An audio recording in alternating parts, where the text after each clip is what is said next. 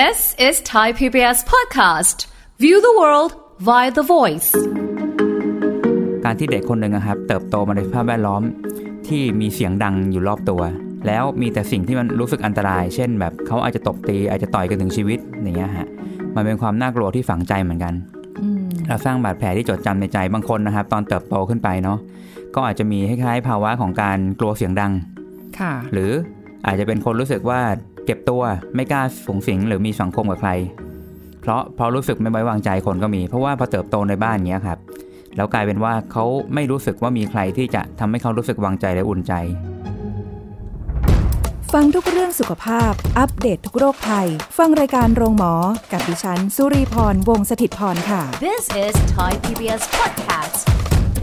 สวัสดีค่ะ คุณผู้ฟังคะขอต้อนรับเข้าสู่รายการโรงหมอทางไทย PBS Podcast ค่ะวันนี้เรามาพบกันเช่นเคยนะคะ ติดตามสาระวันนี้เราคุยกันถึงเรื่องของ อย่าปล่อยผ่านความรุนแรงในครอบครัวอ่าทำไมต้องเป็นแบบนั้นนะคะ คุยกับดรสุววุฒิวงศ์ทางสวัสดิ์ค่ะนักจิตวิทยาการปรึกษาค่ะ สวัสดีค่ะคุณเอิญสวัสดีครับคุณลีสวัสดีครับคุณผู้ฟังค่ะ วันนี้มาแบบว่าอื้อหือฮึกเหิมหน้าดูครับผมไม่ได้ไม่ได้ออกเสียงนานอ๋อไม่ได้ออกเสียงนานนะคะอะอย่าปล่อยผ่านความรุนแรงในครอบครัวเออเป็นหัวข้อที่ดูซีเรียสมากเลยนะ วันนี้นะคะ ความรุนแรงในครอบครัวในมุมมองของคุณเอิญ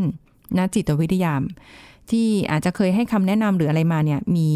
ประมาณยังไงบ้างที่พอจะเล่าได้นะอ่าโอเคครับความรุนแรงจริงๆ มันก็จะมีสองโหมดหลักๆเนาะถ้าไม่ใช่ร่างกายก็จิตใจอะครับอืมอ่า ซึ่งจริงๆแล้วต้องบอกว่าต่อให้เป็นร่างกายเนาะก็ยังเชื่อมไปที่จิตใจอยู่ดี เพราะมันคือความรู้สึกไม่ปลอดภัย ความรู้สึกถูกคุกคามค่ะอย่างเงี้ยฮะถ้าไม่ใช่ความรู้สึกว่าแบบเออรู้สึกไม่ปลอดภัยถูกคุกคาม ก็จะมีความรู้สึกว่ากลัวการถูกทอดทิ้ง ซึ่งบางทีการการถูกทอดทิ้งเนี่ยก็เรียกว่าความรุนแรงอย่างหนึ่งเหมือนกัน ทีเนี้ยเราอาจจะชินกับคำว่ารุนแรงอะครับเป็นลักษณะเหมือนกับต้องตบต้องตีต้องทุบอ่าเออใช่ต้องมีการกระแทกอะไรเงี้ยครับค่ะแต่จริงๆแล้วนะครับในนิยามของคำว่ารุนแรงเนี่ยมันคือความเข้มข้น ใช้คำว่ามีอะไรบางอย่างที่ส่งผลทางร้ายหรือทางลบแบบเข้มข้นค่ะคำเนี้ยอาจจะตรงมากกว่าคำว่ารุนแรง หรือว่าลึกซึ้งมากกว่าคำว่ารุนแรง เพราะงั้นเวลาเราพูดถึงความรู้สึกกลัวถูกทอดทิ้ง กลัว ถูกแบบคล้ายๆเออไม่รักอะไรเงี้ยฮะค่ะหรือถูกส่งไปอยู่กับคนอื่นอะไรก็ตามพวกเนี้ย มันเกิดความเข้มข้นบางอย่างในเชิงลบทางจิตใจได้เหมือนกันค่ะอย่างเงี้ยครับเพราะงั้นอย่างงานที่ผมทำเนี่ยครับในเชิงนักจิตวิทยาการปรึกษาเนี่ย เราจะมีโอกาสได้ฟังสิ่งที่เกิดขึ้นอย่างเข้มข้นอย่างเงี้ย ในประสบการณ์ของคนได้มาปรึกษาเหมือนกันค่ะบางทีในวัยเด็กเขาอย่างเงี้ยฮะเขาจะเล่าว่าเออเหมือนเขาเติบโตมาพร้อมกับการเห็นภาพพ่อแม่ที่ตบตีกันทุกวันอืม พ่อที่ดื่มเหล้าเมาค่ะแล้วพอเมาก็จะเตะกระทืบแม่ หรือบีบคอแม่อะไรเงี้ยเนาะค่ะอาจจะมากกว่านั้นครับ บางที คนเป็นพ่อก็บีบคอลูกนี่แหละ บางวันก็ถือมีดขึ้นมาขู่บางบ้านเอ่อมีการเสพยาในบ้านค่ะอย่างเงี้ยครับบางครั้งไม่ใช่แค่พ่อแม่เนาะแม้กระทั่งอาจจะเป็นญาติพี่น้อง เป็นพี่ของเขาเป็นเอ่อคุณอาคุณน้าคุณป้าแล้วแต่ในบ้าน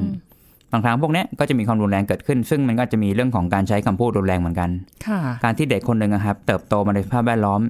ที่มีเสียงดังอยู่รอบตัว แล้วมีแต่สิ่งที่มันรู้สึกอันตราย เช่น แบบเขาอาจจะตบตีอาจจะต่อยกันถึงชีวิตอย่างเงี้ยฮะมันเป็นความน่ากลัวที่ฝังใจเหมือนกันอืมเราสร้างบาดแผลที่จดจำในใจบางคนนะครับ ตอนเติบโตขึ้นไปเนาะก็อาจจะมีคล้ายๆภาวะของการกลัวเสียงดังค่ะ หรืออาจจะเป็นคนรู้สึกว่าเก็บตัวไม่กล้าสูงสิงหรือมีสังคมกับใคร เพราะเพราะรู้สึกไม่ไว้วางใจคนก็มี เพราะว่าพอเติบโตในบ้านเนี้ยครับแล้วกลายเป็นว่าเขาไม่รู้สึกว่ามีใครที่จะทำให้เขารู้สึกวางใจและอุ่นใจอืมเขาก็รู้สึกว่าขอเก็บตัวเงียบๆดีกว่าค่ะ สังคมข้างนอกมันน่ากลัว คนมันน่ากลัว อ่า แต่ถ้าไม่ใช่การเก็บตัวบางคนจะเป็นลักษณะคล้ายๆซึมซับความก้าวร้าวนั้นมา ค่ะ อาจจะเป็นความเก็บกด อาจจะเป็นอะไรเงี้ยฮะ แล้วพอถึงจุดหนึ่งที่เขามีสังคม มีเพื่อนเจอเพื่อนที่โรงเรียน หรือเติบโตเป็นเพื่อนร่วมงานเขาอาจจะเอาวิธีการเดียวกันเนี่ยครับ ที่เขาเห็นจากที่พ่อเขาใช้แม่เขาใช้อะไรเงี้ย มาใช้กับคนที่ทำงานหรือที่คนที่เป็นเพื่อนเขาก็ได้อืมเพราะงั้นมันถึงทำให้บางคนมีพฤติกรรมก้าวร้าว ไปเอ่อชกต่อยคนอื่นค่ะหรือไปทำร้ายคนอื่นอะไรเงี้ยฮะบางครั้งก็เกิดขึ้นจากการเก็บกดพวกนี้เหมือนกันอืมมันอืมเหมือนแบบโดนหล่อหลอมมาตั้งแต่ในใช่วัยเด็กใช่พคนบางคนก็อย่างที่เล่าให้ฟังเนาะบางทีมันเป็นเรื่องของการกลัวการถูกทอดทิ้ง ค่ะ อย่างเงี้ยครับ เช่นครอบครัวไม่อบอุ่นไม่พอเนาะอาจจะบอกว่า ถ้าแกทำไม่ได้แบบนี้เรียนไม่เก่งอย่างนี้ เดี๋ยวฉันไม่รักละแล้วฉันจะแกจะส่งแกไปอยู่ที่อื่นเลยพวกเนี้ยฮะพวกเนี้ยก็จะเป็นประโยคที่สร้างความเจ็บปวดรุนแรงทางใจเหมือนกัน เพราะงั้นบางทีคนที่ได้รับประโยคพวกเนี้ยเขาก็อาจจะรู้สึกแบบเฮ้ยเขาไม่ถูกเห็นคุณค่าเขาไม่ถูกให้ความสำคัญค่ะหรือเขามีความกลัวว่าจะไม่ถูกยอมรับ เพราะงั้นคนคนเนี้ยอาจจะคล้าย ๆ เติบโตมาพร้อมกับการสร้างบุคลิกภาพอืมที่ต้องคอยสังเกตว่าคนไหนเอ่อที่เขาให้ความสำคัญเนี่ย กำลังคิดกับเขายังไงกำลังยอมรับในตัวเขาไหมค่ะเขาจะต้องคอยเอาใจ เขาจะต้องคอยเดาว่าใครรู้สึกกับเขายังไงตลอด เขาก็จะสูญเสียความเป็นตัวเองเนี่ยครับอืมนี่คือสิ่งที่เกิดขึ้นในภาพของความรุนแรงที่มันกว้างเหลือเกินเนาะค่ะใช่ มันไม่ได้กลายเป็นว่าเอ่อคำว่าครอบครัวไม่ใช่เป็นพื้นที่ safe zone ใช่ ไม่ใช่ที่ปลอดภัยแล้วครับอืมอันนั้นมันอาจจะเป็นภาพสวยหรูอยู่ในทุ่งลาเวนเดอร์อืมอืมแต่ในความเป็นจริงเนี่ย แต่ละครอบครัวก็เผชิญเหตุ ความรุนแรงที่ไม่เหมือนกันย่าใช่ที่ไม่เหมือนกันคุณจริงๆเอิ้บางทีเล่มบางเคสเป็นเรื่องเอ่อเขาเรียกล่วงละเมิดทางเพศก็มีโอ้ซึ่งซึ่งเราได้ยินตามข่าวประจำที่ ครอบครัวมีหลายครอบครัวเป็นอย่างเงี้ยถูกไหมครับใช่ใช่อืมโอ้โหคือแค่เห็นจากข่าวอะรู้สึกว่า หรือเป็นเพราะว่าเราเราสามารถที่จะเข้าถึงข้อมูลข่าวสารเหล่านี้มากขึ้นหรือเปล่าเลยทำให้รู้สึกว่า เอ้ยมันทำเยไมอะมันกว่าเกิดขึ้นรอบตัวเมื่ก่เราเต็มไปหมดถูกไหมใช่ จริง ๆ มันไม่ใช่แค่เข้าถึงข่าวสารง่ายนะครับ แต่ผมว่าทุกวันนี้ โดยระบบเชิงสังคมมันค่อยๆ เสื่อมถอยลงไปทุกวันนะครับอืมอย่างที่เราอาจจะเคยได้ฟังอะฮะถ้าพูดถึงเรื่องเกี่ยวกับประชากรศาสตร์เนาะค่ะเราจะพบว่าประชากรกลุ่มเอ่อชนชั้นกลางที่อาจจะมีฐานะหรืออาจจะมีการศึกษาสูงขึ้นไปหน่อยเนี่ยครับ จะมีลูกน้อยลง ใช่ แต่กลายเป็นว่ากลุ่มคนที่แบบเป็นวัยเป็นคนเอ่อเป็นชนชั้นแรงงาน หรือจะเป็นคนที่มีฐานะ อาจจะยากจนหรืออยู่ในชุมชนแออัดพวกเนี้ยครับเอ่อการการผลิตพยาประชากรอาจจะไม่ได้ลดลงเท่าไหร่เลยนะเพ ราะคนกลุ่มนี้เขาอาจจะแบบรู้สึกว่า พออยากมีอะไรอะไรกันเงี้ยกิจกรรมทางเพศเงี้ยครับเขาก็มี ซึ่งบางครั้งก็ไม่ได้คิดเรื่องการป้องกัน แต่เขาเป็นคนระดับที่เป็นชนชั้นกลางขึ้นไป หรือมีการศึกษาเงี้ยครับเขาจะมีการคิดที่มันเยอะขึ้นนิดนึงซับซ้อนว่า โหมีลูกมันจะต้องรับผิดชอบเนาะมันจะต้องมีความลำบากในการเลี้ยงต้องหาเงินต้องเหนื่อยต้องให้ลูกเติบโตมาในสังคมแบบนี้อะไรเงี้ยครับค่ะเขาอาจจะรู้สึกว่า เออ งั้นอยู่แบบปลอดภัยไว้ก่อนไม่ต้องมีลูกสบายใจกว่า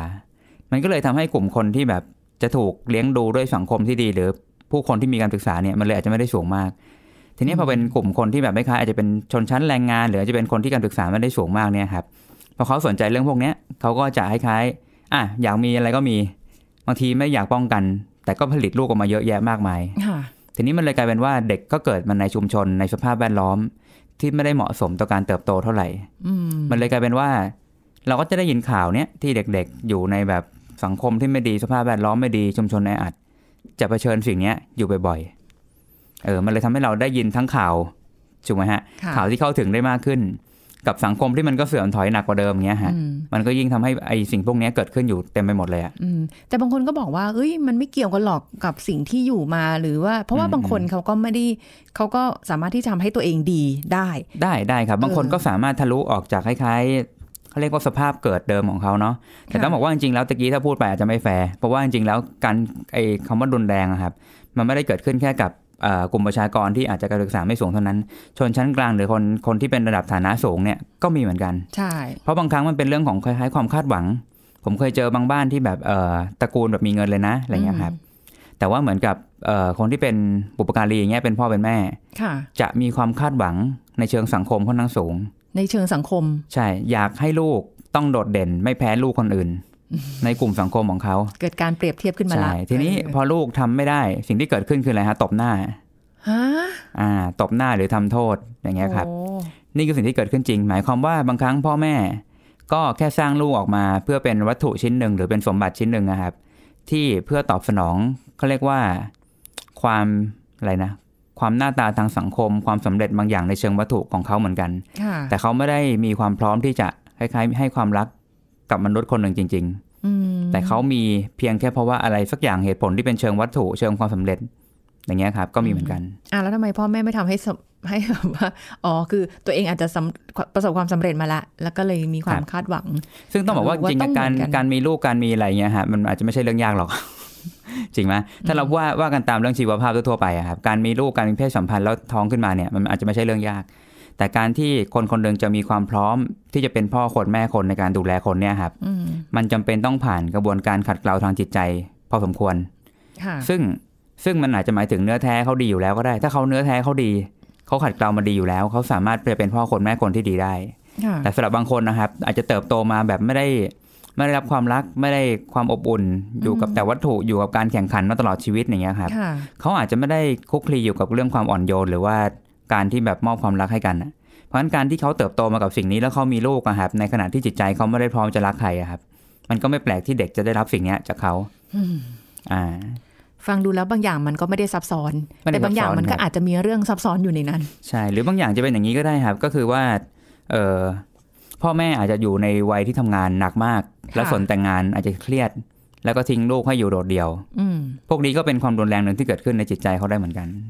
กว้างเนาะเรื่องสโคปเรื่องมันจะกว้างพอสมควรเอนะฮะอมันมันแต่มันมันก็คือความรุนแรงอะแล้วมันก็ใช่เกิดขึ้นจริงในสังคมไทยด้วยนะใช่ใช่ครับเอใช่อแล้วมันมันเยอะขึ้นจนบางทีรู้สึกว่าเฮ้ยเขาทำกันได้ขนาดนี้เลยเหรออ่าใช่ครับ ผมเคยเจอในเคสหลาย ๆ เคสที่ เป็นคนทำงานนอกบ้านเนาะแล้วก็มีความเครียดอย่างเงี้ยครับพอมีความเครียดเสร็จปั๊บบางครั้งไประบายกับลูกลงกับลูกก็มี เออผมเคยเจอเคสหนึ่งที่เคยเคยพบมาเนาะเหมือนกับเอ่อคุณพ่อที่เป็นหัวหน้าครอบครัวเนี่ยเติบโตมาในชุมชนแออัดเลยสลัมเลยอืมแล้วตัวเขาเป็นคนใฝ่ดีค่ะเนาะพอใฝ่ดีเนี่ยครับเขาก็ขยันทำงานขยันสร้างธุรกิจจนกระทั่ง เรียกว่าตำแหน่งหน้าที่การงานเติบโตเนาะเอ่อ แต่ในความใฝ่ดีนั้นเขามีความมีความโกรธแค้นบางอย่าง ในชีวิตอยู่เหมือนกันที่ว่า เขาต้องดิ้นรนเองทุกอย่าง โดยที่ไม่ได้รับการ support จากครอบครัวอืมเพราะงั้นการศึกษาทุกอย่างเขาเรียนเองส่งตัวเองเรียนจนถึงขั้นสูง ทีเนี้ยเขามีปมอย่างหนึ่งในใจเขาบอกว่า ถ้าวันหนึ่งฉันมีลูกเองนะ ฉันจะไม่ให้ลูกต้องมาเจอสภาพเดียวกับที่ฉันเคยเป็น ก็คือไม่มีการศึกษาแล้วต้องดิ้นรนเอง เขาจะส่งลูกให้สูงที่สุดเท่าที่เขาจะส่งได้ สิ่งที่เขาทำคือนะครับส่งลูกเรียนอินเตอร์ ซึ่งการเรียนอินเตอร์ไม่ผิดนะอ่าไม่แต่ผิดว่านะค่าใช้จ่ายสูงค่าใช้จ่ายสูงแล้วที่สำคัญคือมีสองคนโอ้โห คือเข้าใจความรู้สึกเขาว่าอยากจะให้ครับลูกอยู่ในสังคมที่ดีด้วยนะใช่แล้วก็ใช่มีโอกาสทางทางชีวิตของเขาอะได้มีทางเลือกมากขึ้นไม่ได้เหมือนเขาที่แบบทางเลือกน้อยเลยต้องทำแบบนี้ แล้วดิ้นรนหนักเพื่อให้มาถึงวันนี้อะไรอย่างเงี้อ่ายใช่ครับ ทีนี้พอเออเขาพยายามจะส่งลูกสองคนให้สูงมากๆนะครับอืมนั่นหมายความว่าตัวเขาต้องถีบตัวเองให้ทำงานหนักขึ้น เพื่อให้มีรายได้เพียงพอจะ ครอบคลุมการใช้จ่ายตรงนี้โอ้โหเนาะแล้วก็ตัวเขาอะครับบอกภรรยาว่าให้ลาออกจากงานเพื่อมาดูแลดูแลลูกอย่างเดียวพอ เขาทำงานคนเดียวเลยทีนี้ ใช่ทำงานคนเดียวเอาหนักขึ้นกว่าเดิมเลยครับนะ เพราะว่าเขารู้สึกว่าอยากให้แบบลูกอยู่ใกล้ชิดแม่ แล้วมีคนคอยกำกับดูแลให้ลูกแบบก็เรียกว่าใช้ชีวิตอย่างถูกต้องอะอืไม่อยากให้ปล่อยโดดเดี่ยวเหมือนที่เขาเติบโตมา เพราะงั้นค่ะเขาเลยให้ภรรยาเขาลาออกมาดูแลลูกแล้วก็เข้าใจในเหตุผลของเขาได้เข้าใจนะเขามีเหตุผลออครับ แต่สิ่งที่เป็นปัญหาคือว่า พอพอเขาทำงานหนักมากปั๊บเขาเก็บความเครียดบางอย่าง หรือความเหนื่อยล้าบางอย่าง จากที่ทำงานมาที่บ้าน ค่ะ แล้วพอยิ่งเหนื่อยล้ามากเนาะเขาจะรู้สึกว่าฉันอุตส่าห์อุทิศตัว หาเงินมาขนาดนี้ เพื่อให้พวกเธอได้อยู่สุขสบายและได้เรียนอ่าแต่ทำไมผลการเรียนเป็นอย่างนี้ล่ะอ่าเป็นไงครับ ก็ ก็เกิดความรู้สึกขุ่นเคืองในใจละค่ะลูกลูกก็โดนผลกระทบ จากการที่คุณพ่อคนนี้เครียด จากการหาเงินเนาะ แล้วก็มาแอคแท็กว่าเนี่ยฉันเหมือนกับคล้ายๆลงทุนขนาดนี้จ่ายเงินขนาดนี้ทำไมผลการเรียนไม่คุ้มค่าซึ่งเสร็จซึ่งหันไปโทษภรรยาด้วยโอ้โหเธอเลี้ยงลูกยังไงทำไมถึงปล่อยให้ลูกเกรดตกอย่างนี้อืมซึ่งเกรดเกรดอาจจะแบบว่า ดีแล้วแหละ ดีแล้วแหละ แต่แค่เรียกว่าดีอจจประมาณหนึ่งเอใช่อครับแต่แค่ยังไม่ได้ดีเท่าความรู้สึกของของเขาที่คนป็นเขาคาดหวังพ่อใช่ครับอ่าเพราะงั้นมันก็เลยกลายเป็นว่าความรุนแรงก็เกิดขึ้น โดยที่อาจจะไม่ได้แบบมาจากความที่เขาต้องการจะรุนแรงนะ แต่บางครั้งมันเกิดขึ้นจากความเหนื่อยล้าจากความคาดหวังที่เขาไปทำงานหาเงินมาเนาะค่ะทีนี้ต้องบอกว่าโดยพื้นฐานนะครับ คนเราเนี่ยเวลาเหนื่อยล้านะครับ มันประคองจิตใจได้ไม่ดีหรอก เหมือนเวลาคนหิวอะเอาหิวก็ได้โมโหหิวเคยได้ยินไหมฮะเออใช่ใช่โมโหหิว หรือคนง่วงนอนก็จะง่วงที่ถูกปลุกเอ้ยก็จะก็จะโกรธที่ถูกปลุกโกรธที่ถูกง่วงอะไรเงี้ยฮะเออเออเพราะงั้นคนที่อยู่ในสภาพร่างกายที่ไม่ได้สมบูรณ์หรือว่าเหนื่อยล้าเนี่ย การควบคุมอารมณ์มันยากอยู่แล้วค่ะทีนี้ว่าเขาเจอความกดดันที่เป็นความเหนื่อยล้าเนาะแล้วก็เป็นความกดดันจากตัวการงาน หรือตัวสังคมการงานอยู่ทั้งวันเงี้ยฮะอือหือมันไม่มีทางหรอกที่เขาจะกลับบ้านไปด้วยอารมณ์เย็นๆมันต้องกลับไปด้วยความร้อนเสมอแหละ ค่ะ แล้วมันก็กลายเป็นความรุนแรงที่เกิดขึ้นในบ้านด้วยการใช้ภาษา ที่ด่าทอ ตัดเพ้อหรืออะไรก็ตามว่าถ้าเรียนอย่างนี้จะไม่ส่งเรียนอย่างเงี้ยฮะ อืมอ่า มันก็เลยกลายเป็นว่า แม้กระทั่งตัวเขากับลูกก็แย่ลง ตัวเขากับภรรยาก็แย่ลง ค่ะ นี่ก็เป็นภาพหนึ่งที่เกิดขึ้นในบ้านได้เหมือนกันครับ โอ้โห มันคือบางอย่างมันจากปัจจัยเล็ก ๆ บางอย่างก็นำไปสู่ปัญหาที่ชิ้นใหญ่ได้ ด้วยความใช่ไม่ตั้งใจหรอก เอาจริงๆ คือเที่ยวที่ฟังมา ทุกคนมีเหตุผลของตัวเองหมดเลยนะอืมอืมในการที่จะก่อเกิดให้มันมีเหตุความรุนแรงในครอบครัว แต่มันเป็นเหตุผลของตัวเองหรือเปล่า อย่างเดียวป่ะ ที่ฉันต้องการจะกระทำ อืมต้องเหมือนการแบบจะอกย่างระทำอย่างมัเมื่อกี้เนี่ยแบบว่าเฮ้ยฉันทำงานหนักมาเพื่อเธอนะ มันเป็นเหตุผลของเขาใช่ไหมคะเหตุแต่ผลของเขาท้ายสุดแล้วแบบ มันก็ มันก็ยังไม่ถูกจัดวางได้ดีอยู่ดีอะครับมันเหมือนกับผมมองว่าสุดท้ายเคสอย่างตะเกียก็เลยมีโอกาสได้คุยกัน แล้วบอกเขาว่า จริง ๆ การจะส่งลูกเรียนสูงก็ไม่ผิดนะ แต่เพียงแค่ว่าทุกอย่างที่เราเลือกจะทำอะครับมันมีสิ่งแลกเปลี่ยนเสมออ่าประเด็นคือคุณอาจจะรู้สึกว่าได้แก้แก้ปมชีวิตตัวเองนะ ที่รู้สึกว่าชีวิตฉันเคยขาดค่ะ งั้นฉันจะส่งลูก โอเค คุณได้แก้ปมส่วนตัวในใจคุณ แต่สิ่งที่คุณต้องไม่ลืมคือว่า ลูกต้องการสิ่งนี้หรือเปล่า เคยถามหรือเปล่า เออเออและอย่างที่สองคือ คุณอาจจะเชื่อว่าสิ่งที่คุณทำมันดี แต่ผลลัพธ์ที่เกิดขึ้นในความสัมพันธ์ระหว่างคุณกับลูกมันดีหรือเปล่าล่ะอืม ถามนิดนึงคุณเอิญว่าครับทำไมเคสเนี้ยเขาถึงแบบในที่สุดแบบว่ามันมันเกิดอะไรขึ้นถึงต้องมา หาดูปม ว่ามันจากอะไรแล้วเพื่อที่จะเขาจะต้องการแค่แก้ไขใช่ปะอ่าใช่ครับเพราะเขารู้สึกว่าแบบลูกเขาเริ่มเริ่มมีพฤติกรรมแบบเอาใจออกห่างครอบครัว เริ่มไปคบเพื่อนไม่ดี เริ่มแบบเรียกว่าต่อต้านพ่อแม่อะไรเงี้ยครับเริ่มไปสูบบุหรี่เริ่มเริ่มมีพฤติกรรมแย่อะไรเงี้ยฮะค่ะซึ่งซึ่งก่อนหน้านี้ไม่ได้ไม่ได้เป็นแบบนี้มาใช่หไม่ได้เป็นไม่ได้เป็นคปรับกติดีปกติสุขดีใช่ตอนที่ยังไม่ได้ถึงขั้นเรียนอินเตอร์เออใช่ครับ น่าจะเขาแบบแล้วแล้วผมคิดว่าด้วยความที่ลูกเข้าจังหวะวัยรุ่นพอดีอะ อ่าผสมผสานผกันสมไปผสานไปเพราะเพราะว่าพอเข้าวัยรุ่นปั๊บมันก็จะรู้สึกว่าเป็นวัยที่เราสนใจเพื่อนมากกว่าอยากตามเพื่อนค่ะทีนี้พอพ่อแม่ครับบ้านไม่ใช่ที่ปลอดภัยของเขาหรือไม่ใช่ที่ที่เขาจะอุ่นใจ เขาจะเริ่มหาที่อุ่นใจอื่นข้างนอก ถ้าเขารู้สึกไม่ถูกพ่อแม่ยอมรับ เขาจะหายอมการยอมรับอื่นจากข้างนอกบ้าน ซึ่งวัยรุ่นเนี่ยเป็นวัยที่พอดีกับจังหวะนี้พอดีเลยว่า ต่อให้ที่บ้านจะยอมรับเรามาเท่าไหร่ก็ตามนะครับ โดยส่วนใหญ่วัยรุ่นวัยเนี้ยมัธยมต้นมัธยมปลายมหาลัยอะไรเงี้ยฮะ เราจะเริ่มสนใจว่าแล้วนอกบ้านล่ะ เราถูกยอมรับจากใครบ้างค่ะเพราะงั้นไม่แปลกที่ว่าช่วงนั้นจะเป็นช่วงหัวเรียวหัวต่อของชีวิตครอบครัวเขาอะฮะจังหวะพอดีเลย ใช่อืมก็เลยต้องย้อนกลับมาดูว่าเราไปพลาดตรงไหนอย่างเงี้ยฮะเพื่อเพื่อทำให้คล้ายๆ สภาพครอบครัวเนี่ย มันยังพอกลับมาแก้ไขซ่อมแซมให้ดีขึ้นได้อย่างอืเงี้ยมอันนี้เคสเนี่ยมันยังไม่ได้ถึงขนาดว่ารุนแรงการทำร้ายร่างกาย แต่ว่าใช่มันเป็นใช่เรื่องของการใช้คำพูดมันก็มากระทบทางครับใจอะเนาะอืมอืมแล้วแล้วถ้าอย่างเหมือนมีแบบการที่กระทบทางใจแบบเนี้ย สิ่งที่เราควรจะทำได้อะมันจะต้องต้องแก้ไขยังไง คือ เชื่อว่าหลายคนเนี่ยที่เป็นแล้วบางทีเรารู้สึกว่าเป็นโดยไม่รู้ตัว แบบอืมไม่ได้คิดว่าเผลอพูดหรืออะไรไป แล้วทำร้ายอ่าจิตใจใครไป เราไม่ได้ตั้งใจอืมอืมก็มีอย่างเงี้ยถ้าอย่างเงี้ยจะครับแก้ไขยังไงได้บ้างไหมถ้าพวกนี้จริงๆสุดท้ายก็คือถ้าเรารู้ทันว่าเราทำอะไรไปบางอย่างเนาะอืมให้เราถามตัวเองก่อนเถอะว่าคนที่เราเผลอทำร้ายไปเนี่ยเขามีความสำคัญกับเราไหมถ้าสำคัญเนาะถ้าสำคัญ เราควรปฏิบัติกับเขาว่าเขาสำคัญอะอืมเออเพราะบางทีการพูดจารุนแรงอะไรก็ตามอะครับมันเกิดขึ้นจากการที่เราเห็นว่าเราสำคัญกว่าเขา เราถึงจะพูดสิ่งนี้ในสิ่งค่ะที่เราต้องการในสิ่งที่เราไม่ชอบใจค่ะ ไม่ว่าเขาจะรู้สึกชอบหรือไม่ชอบ แต่เราจะพูดอ่าเราจะมองแค่มุมที่เราจะทำก็เลยต้องมองกลับกันว่าเขาสำคัญกับเราไหมใช่ ถ้าเขาสำคัญและเขาไม่ไม่ควรจะโดนสิ่งนี้เลย แล้วถ้าเรารู้ทันอย่างเงี้ยครับ เราควรจะคล้ายๆ มีโอกาสได้ฟังหรือได้ขอโทษ หรือได้อะไรก็แล้วแต่ อืมเพราะว่าจริงๆแล้วคนคนที่ถูกกระทำเนี่ยครับ ถ้าเขายังมีความรักต่อเรานะ เขาจะช้ำใจแต่ว่าเขาจะมีจุดของการให้อภัยค่ะได้ แต่ถ้าเกิดสมมุติเขาอยู่กับเราจนกระทั่งเขารู้สึกว่าสิ้นหวังกับเราไปแล้วอย่างเงี้ยครับ วันหนึ่งเขาจะตัดศรัทธาจากเราทิ้งไปเลยอ่าตอนนี้และเห็นอ่ว่าเราไม่ใช่คนที่ควรอยู่ในชีวิตของเขาค่ะจุดนั้นคือสายไปละอืมอืมก็อยากเพราะงั้ให้นถึงขั้นขอสายโทษไปกันใช่ครับ มันมันไม่ได้เป็นอะไรที่ยากในการที่จะพูดขอโทษ ใช่ครับแต่บางทีส่วนใหญ่ทิฏฐิหรืออีโก้เรานี่แหละ อัตตาเราเนี่ยที่บอกว่าจะต้องเสียหน้าไม่ได้ ฉันจะต้องอืมถูกอะไรพวกเนี้ยครับค่ะมันเลยทำให้ตัวเองสำคัญผิดที่อะ สำคัญให้ความสำคัญผิดที่ค่ะดันไปให้ความสำคัญกับหน้าตาหรือว่าอัตราหรืออีโก้ตัวเองมากไปอืมจนกระทั่งสุดท้ายรักษาคนสำคัญใกล้ตัวไม่ได้ค่ะอย่างเงี้ยครับยิ่งคำพูดเนี่ย มันเชื่อดเฉือนใจ บางทีเราอาจจะรู้ว่าเอ้ยเราไม่เห็นได้พูดแรงอะไรเลย แต่ปรากฏว่าคนฟังอะบาดเจ็บไปเรียบร้อยใช่แล้วแล้วนะคะแล้วชอบแล้วแล้วแบบมันจะมีคนชอบพูดว่า ฉันเป็นคนพูดตรงเฮ้ยมันมีเส้นบางๆคาบเกี่ยวอยู่ ฉันเป็นคนตรงไปตรงมา ก็ พูดอย่างเงี้ยฉันเป็นคนพูดอย่างเงี้ยใช่ไหมอ่าเอออารมณ์ใช่ฟีลลิ่งแบบนี้กลายเป็นกลายเป็นมั่นใจไปอีกผิดอย่างเงี้ยครับผิดทางไปนิดนึงใช่แต่ตะกี้เป็นเคสพวกทางใจเนาะแต่ว่าเคสเออที่รุนแรงแบบคล้ายๆถูกล่วงละเมิดทางเพศก็มีอืผมก็ได้ยินเคสอย่างนี้มาเหมือนกันนะครับแต่ว่าค่ะด้วยด้วยเนื้องานผมเนี่ยจะไม่ได้เข้าไปสัมผัสหน้างานแบบสังคมสงเคราะห์หรือว่าสิทธิมนุษยชนขนาดนั้นค่ะเพราะว่างานผมเนี่ยจะเป็นลักษณะว่าคนที่มาปรึกษาเนี่ยครับเขาจะเล่าถึงอดีตที่เขาเจอมา มันมันแก้ปมอะ ใช่แล้วใช่ไหมแล้วตัวเขารู้สึกว่าปัจจุบันเขาหาทางไปต่อไม่ถูก แต่ว่าเรื่องในอดีตของเขาอะมีผลต่อใจเขาในปัจจุบันมากๆอะไรเงี้ยแสดงว่าคนที่จะคุยอย่างนี้ได้ มันต้องเขาต้องรู้ในตัวเขาว่า มันเป็นเพราะอะไร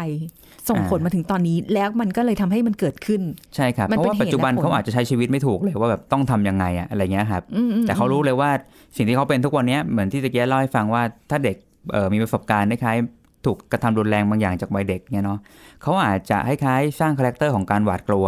character ของการเก็บตัวค่ะ character ของความก้าวร้าวหรือว่ามองคนอื่นลบอย่างเงี้ยครับอืมซึ่งพอสิ่งพวกเนี้ยติดตัวเข้าไปจนถึงตอนโตอะครับเขาก็เอาไปใช้กับคนอื่นต่อ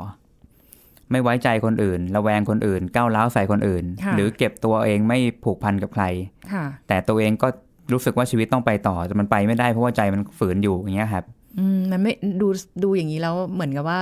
น่าจะไม่มีความสุขอะเนาะใช่ไม่มีความสุขเออครับ เพราะงั้นมันเลยกลายเป็นว่า เราก็เลยต้องชวนให้เขาเห็นความเชื่อมโยงของตัวเขากับอดีตสักนิดนึงก่อนค่ะแล้วเราจะต้องพาเขากลับเข้ามามีสติอะครับ มีสติอยู่กับปัจจุบันว่า อดีตที่ผ่านมาใช่แหละ เป็นเรื่องที่แบบมันน่าเศร้า อาจจะเป็นเรื่องที่เจ็บปวด แต่ว่าการที่เรายังคง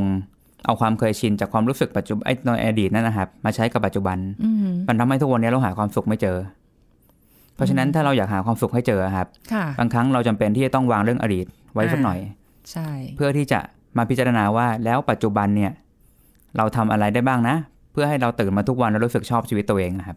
อืมยากอะยากยากยาก แต่สุดท้ายทุกคนนะครับควรมีโอกาสได้พูดถึงความเจ็บปวดของตัวเองในอดีตค่ะเพื่อเพื่อถอดเป็นประสบการณ์หรือบทเรียนบางอย่างก็ต้องบอกว่าเอ่อมีหลาย ๆ เคสเนาะที่พอเจอเหตุการณ์รุนแรงอย่างเงี้ยครับ เขาจะเป็นคนที่เก็บเรื่องนั้นไว้ในใจ แล้วไม่เล่าให้ใครฟัง ทีนี้มันเลยกลายเป็นว่าโดยกระบวนการทางจิตใจอะครับ การที่ประสบแต่ไม่พูด บางทีมันเป็นเหมือนตะกอนบางอย่างที่มันอยู่ในจิตของเราอะสะสมแล้วไม่รู้ตัวสะสมใช่ครับ แล้วมันอาจจะคล้ายๆแสดงอาการอะไรบางอย่างออกมาโดยที่เราไม่รู้ตัวอืมเพราะฉะนั้นหลายๆคนนะครับ มันถึงมีคำพูดว่าบางทีแค่ได้พูดก็สบายใจแล้ว เราเคยได้ยินไหมใช่ไม่ใช่ไม่ต้องเอาเจอเหตุการณ์รุนแรงก็ได้แค่แบบเจอความทุกข์เจอเรื่องอะไรเงี้ยฮะแค่รู้สึกว่ามีคนรับฟัง มีคนที่เอ่ออยู่กับเขาในการที่เขาจะเผชิญหน้ากับเรื่องเนี้ยเขาบอกว่าบางทีแค่นั้นก็สบายใจแล้วโอ้แต่ว่าคนที่รับฟังอย่างเป็นผู้รับฟังที่ดีอะมันยากน้อยมากนะ บางคนซ้ำเติม หรือบางคนบอกอย่าไปคิดมากคิดเล็กคิดน้อยโอ้โหหนักกว่าเดิมเออเพราะงั้นจริงตรงนี้มันเลยเป็นเรื่องละเอียดอ่อนนะครับว่าอืมเวลาเราเอ่อต้องรับฟังเนาะผู้คนที่ผ่านประสบการณ์ของความรุนแรงพวกเนี้ยเราจำเป็นมาก ๆ ที่จะต้องฟังเขาด้วยความที่ใจเราแบบ จะไม่ต้องเขาเรียกกันนะ ไม่ต้องเค้นหรือไม่ต้องให้ตัวเองพูดอะไรทั้งนั้นแหละ แค่รับรู้รับฟังเขาอย่างเข้าใจก็พอ โดยให้เขารู้สึกว่าปลอดภัยที่ได้เล่าค่ะอะไรเงี้ยฮะ ฟังแล้วก็ไม่ต้องบอกต่อนะอย่างไม่ต้องบอกต่อไม่ต้องเก็บความลับบอกต่อด้วยนะคะใช่ครับเออเพราะว่าบางทีบางคนไม่ได้อยากให้ใครรู้เลย ใช่ใช่ออมันก็เลยทำให้งานผมจะมีโอกาสได้ฟังเยอะ เพราะเขาบอกว่าเรื่องพวกเนี้ยเขาไม่สามารถเล่าให้ใครฟังได้เลย เขาไม่รู้ว่าใครไว้ใจได้บ้าง และไม่รู้ว่ารู้ไปแล้วจะเป็นประโยชน์อะไร ใช่แต่แน่นอนอย่างที่เขาบอกเนาะเขาบอกว่าเขารู้สึกเรื่องเนี้ยเขาอยากพูดเออแต่ว่าไม่รู้จะพูดกับใคร มันเลยกลายเป็นว่ามาตกอยู่ที่ภารกิจผมแล้วหลายๆคนก็มาคุยเพราะว่าเขาบอกว่าเรื่องเนี้ยในชีวิตไม่มีใครรู้เลยมีผมรู้คนเดียว อ่า ผู้กลุ่มความลับแล้วหนึ่งอะไรอย่างนั้นเออแต่ว่าในการรู้ความลับของเขาอะครับ เราไม่ได้มีเจตนาจะแบบเอ้ยเอามาคุยสนุกหรือไปเล่าต่อไม่ใช่ แต่เราคุยเพื่อให้เขาเรียกว่าได้ตกผลึกกับชีวิตมั้ง เออเรียบเรียงชีวิตสมัย แล้วก็เพื่อที่จะตั้งหลักกับปัจจุบันว่า เอ๊ะ แล้วเราจะใช้ประสบการณ์รุนแรงตรงนั้นอะมาเป็นครูสอนอะไรเราได้บ้างไหมหรือมีอะไรที่เราจะ เออระลึกขึ้นได้ว่าสุดท้ายพวกนั้นอะมันเป็นเรื่องเลวร้ายก็ใช่ค่ะแต่เราไม่ควรลากให้มันมามีชีวิตกับเราต่อในปัจจุบันอืมเราแล้วคก็วรจะสร้างชีวิตของเราในปัจจุบันไปข้างหน้าดีกว่าอย่างเงี้ยครับใช่ใช่ข้อนี้เห็นด้วยสำคัญมากเลยนะคะ เพราะว่าปมในอดีตโอเค ทุกคนมีอยู่แล้วแหละมีมีมากมากน้อยปมใหญ่ปมเล็กหรือว่าแบบโอ้โหปมนี่เรียงแถวมาเลยในขนาดใช่เนี้ยครับแต่ว่าท้ายสุดแล้วเนี่ย เราไม่ควรให้มันมันมาเป็นสิ่งที่ทำให้ปัจจุบันเราเดินต่อไปไม่ได้อะใช่ครับถูกต้องเลย ความสุขเล็กๆน้อยๆอะเราควรที่จะมีด้วยซ้ำนะใช่ไม่ใช่ครับแบบโอ้โห อะไรก็ไม่รู้เต็มไปหมดเลยสุดท้าย หาความสุขในตัวเองไม่เจอใช่ครับ แล้วก็ทำให้ชีวิตมันแย่ไปกว่าเดิม เพราะแล้วเราก็จะมองกลับไปว่านั่นไง เป็นเพราะว่าสมัยเด็กเนี่ยเจอ คือบางอย่างมันอาจจะเป็นสิ่งที่รู้สึกว่าเรานะเราเขาเรียกอะไรเหมือนจะโทษสิ่งที่เกิดอะแต่บางทีสิ่งที่เกิดเนี่ยมันจะเป็น บทเรียนที่ดีทำมาให้เรารู้สึกว่า เอ้ย เราไม่ควรเป็นแบบนั้น ใช่ครับ ก็ได้นะ ใช่ครับ เออ แต่มันยาก เอาเข้าใจยากจริง ๆ คนก็ที่แบบค่อยๆเติบโตกันตามอายุเนาะ ตามประสบการณ์ บางคนก็ผ่านได้ดีขึ้น บางคนก็ยังไม่ผ่าน แต่เป็นว่าเอาใจช่วยทุกๆคนเนาะที่เป็นผู้ฟังนะครับ เพราะฉะนั้นอ่าเอ่อความรุนแรงในครอบครัวเนี่ยนะคะอ่าเราไม่ควรจะปล่อยไม่ควผ่ารนเลยจริงไม่ควรเลยๆที่ฟังแล้วค่ะนะจะจะเป็นปัญหาที่รุนแรงมากน้อยใหญ่แค่ไหนเนี่ย อย่างน้อยถ้าเรามีใครสักคนหนึ่งนะคะ อาจจะมาคลี่คลายปมของเรา หรือรับฟังปัญหาของเราเนี่ย บางทีเราอาจจะก้าวข้ามผ่านตรงจุดนั้นไปได้ ได้อย่างดีก็ได้นะคะใช่ครับใช่แต่ล้วมันก็อาจจะต้องเรื่ใช้ระยะเวลาต้องช่วยกันเนาะทั้งตัวเราก็ต้องระมัดระวังอืมและสังคมต้องช่วยกันดูแลสอดส่องใช่ครับมีอะไรที่รุนแรงในครอบครัวที่อาจจะเป็นเพื่อนบ้านกันหรืออะไรเงี้ยเออแจ้งเจ้าหน้าที่ก็ได้นะคะ แต่ว่าอันนั้นก็ต้องเป็นเป็นเหตุที่เกิดขึ้นจริง ๆนะอ่าไม่ว่าจะเป็นแบบโอ้มันอาจจะอันตรายถึงแก่ชีวิตได้ครับหรือใช่เหตุการณ์เราต้องอะไรช่วยกันต่างครับ ช่วยกันหน่อยแล้วกันนะคะเอ้ยบอกแล้วว่าเรื่องนี้วันนี้มันก็เป็นเรื่องเครียดเนาะนี่ก็คแบรับบแสดงว่ามีคนที่มีปัญหาเรื่องพวกเนี้ยที่เป็นปมแล้วก็เกิดความรุนแรงในครอบครัวด้วยทั้งทางวาจาทั้งการลงมือหรืออะไรพวกเนี้ยมันมีเยอะจริงๆเนาะมีเยอะครับ แค่เราไม่เห็นเออผมว่ามันมีมากกว่าที่เรารู้ซะอีกในตามข่าวอะครับมีมากกว่านั้นอีกที่ซ่อนอยู่ อ่าใช่ เพราะฉะนั้นอย่าให้มันปมมันเป็นปมปัญหาของระดับ สังคมใช่ครับเราขนาดนั้นเลย ช่วยใช่ช่วยกันเล็กๆน้อยๆนะครัคะบอะคุยกันเพลินๆแป๊บๆนะคะเอ่อในเรื่องนี้นะคะ เราก็หวังว่าจะเสพข่าวความรุนแรงของที่เกิดขึ้นในครอบครัวที่เป็นพื้นฐานของสังคมที่สำคัญที่สุดเนี่ย น้อยลงไปในอนาคต หวังว่าเป็นเช่นนั้นครับหวังว่าครับนะก็ฝากสิ่งนี้ไว้กับคุณเอิญที่จะต้องเป็นผู้ที่ให้คำปรึกษาครับต่อไปผมในอนาฝากคกัตบทุกด้ควยนด้วยครับช่วยๆกันครับโอเคค่ะ วันนี้หมดเวลาแล้วค่ะ คุณผู้ฟังค่ะต้องขอบคุณคุณเอิญด้วยนะคะ ที่มาร่วมพูดคุยในรายการค่ะขอบคุณค่ะครับสวัสดีครัสบวัสดีค่ะ หมดเวลาแล้วนะคะ คุณผู้ฟังพบกันใหม่ครั้งหน้ากับรายการโรงหมอทางไทย PBS Podcast ค่ะ วันนี้ลาไปก่อนนะคะ ขอบคุณที่ติดตามรับฟังสวัสดีค่ะ This is Thai PBS Podcast ทำไมน้ำหล่อลื่นจึงมีความสำคัญในขณะมีเพศสัมพันธ์ และผู้ชายมีน้ำหล่อลื่นเหมือนผู้หญิงหรือไม่ ผู้ช่วยศาสตราจารย์ดรจันวิพาดีลกสัมพันธ์ ผู้เชี่ยวชาญด้านความสัมพันธ์และครอบครัว มาเล่าให้ฟังครับ ผู้ชายที่หล่อลื่นอยู่ทุกวันเนี้ยอ่าฮะส่วนใหญ่เขาจะใช้น้ำยาหล่อลื่นที่มีขายอยู่ตามท้องตลาดอ่าเช่น ใช้ฉโลมบนคอนดอมเนาะใส่ค่ะใส่ถุงยางอนามัยก่อนแล้วก็หล่อลื่น นะคะอ๋อเพื่อที่จะช่วยในกรณีที่ผู้หญิงเพิ่งมีเพศสัมพันธ์ครั้งแรกค่ะหรือว่าผู้หญิงที่มีลักษณะของช่องคลอดแห้งแบบเนี้ยนะคะค่ะหรือว่าผู้หญิงที่มีลักษณะของช่องคลอดที่เอ่อภาษาแพทย์เขาจะเรียกว่าคับ นะคะอืมคับแน่นอะไรอย่างเนี้ยค่ะ ก็ค่ะจะช่วยยืดขยายได้ การมีเซ็กส์กันแบบปกติระหว่างชายหญิงเนี่ยนะคะค่ะก็จะต้องมีการสอดใส่องคชาตเข้าไปในช่องคลอดผู้หญิง ซึ่งธรรมชาติเนี่ยเขาสร้างช่องคลอดผู้หญิงมาเนี่ยสามารถยืดขยายได้ถึงขนาดที่เรียกว่าจากจากองคชาตธรรมดาเนี่ยนะคะจนกระทั่งถึงขนาดของศีรษะเด็กกับโผล่ออกมาได้อ๋อในการคลอดอ๋อถูกไหมคะใช่ใช่ใช่ค่ะ เพราะว่าธรรมชาติเขาสร้างมาอย่างนั้นอืมนะคะแต่ทีเนี้ยในในการมีเซ็กปกติเนี่ย มันจะมีต่อมค่ะที่เราเรียกว่าต่อมขับน้ำเมือกของผู้หญิงเนี่ยนะคะ พอเริ่มมีอารมณ์เพศมีอะไรต่างๆเนี่ยช่องคลอดมันก็จะค่อยๆ ยืดขยายออกนะคะ แล้วก็มีน้ำหลั่งออกมา ซึ่งน้ำนี่แหละที่เขาเรียกกันว่าน้ำหล่อลื่นนะคะ โดยธรรมชาติอยู่แล้วอ๋อนะคะ ทีนี้ไอ้ที่เราเรียกกันว่าน้ำหล่อลื่นน้อยเนี่ยนะคะมันก็ถือว่าเป็นทางการแพทย์เขาเรียกว่าภาวะที่ช่องคลอดแห้งนะคะค่ะหรือว่าน้ำหล่อลื่นในช่องคลอดเนี่ยน้อยเกินไปเนี่ยนะคะ มันเกิดจากอะไรได้บ้าง สาเหตุหลักๆ เนี่ยนะคะมักจะเกิดขึ้นภายในช่องคลอดเนี่ย มันมีการหลั่งน้ำตัวเนี้ยน้อยลงนะคะแล้วก็ทำให้เยื่อบุช่องคลอดแห้ง ความชุ่มชื่นตรงเนี้ยมันก็น้อยลง เพราะนั้นก็เลยทำให้เกิดการเจ็บปวดในขณะมีเพศสัมพันธ์ได้ นะคะ ซึ่งถ้าไม่ได้มากมายนะก็แก้ไขง่าย ๆ โดยการที่เราใช้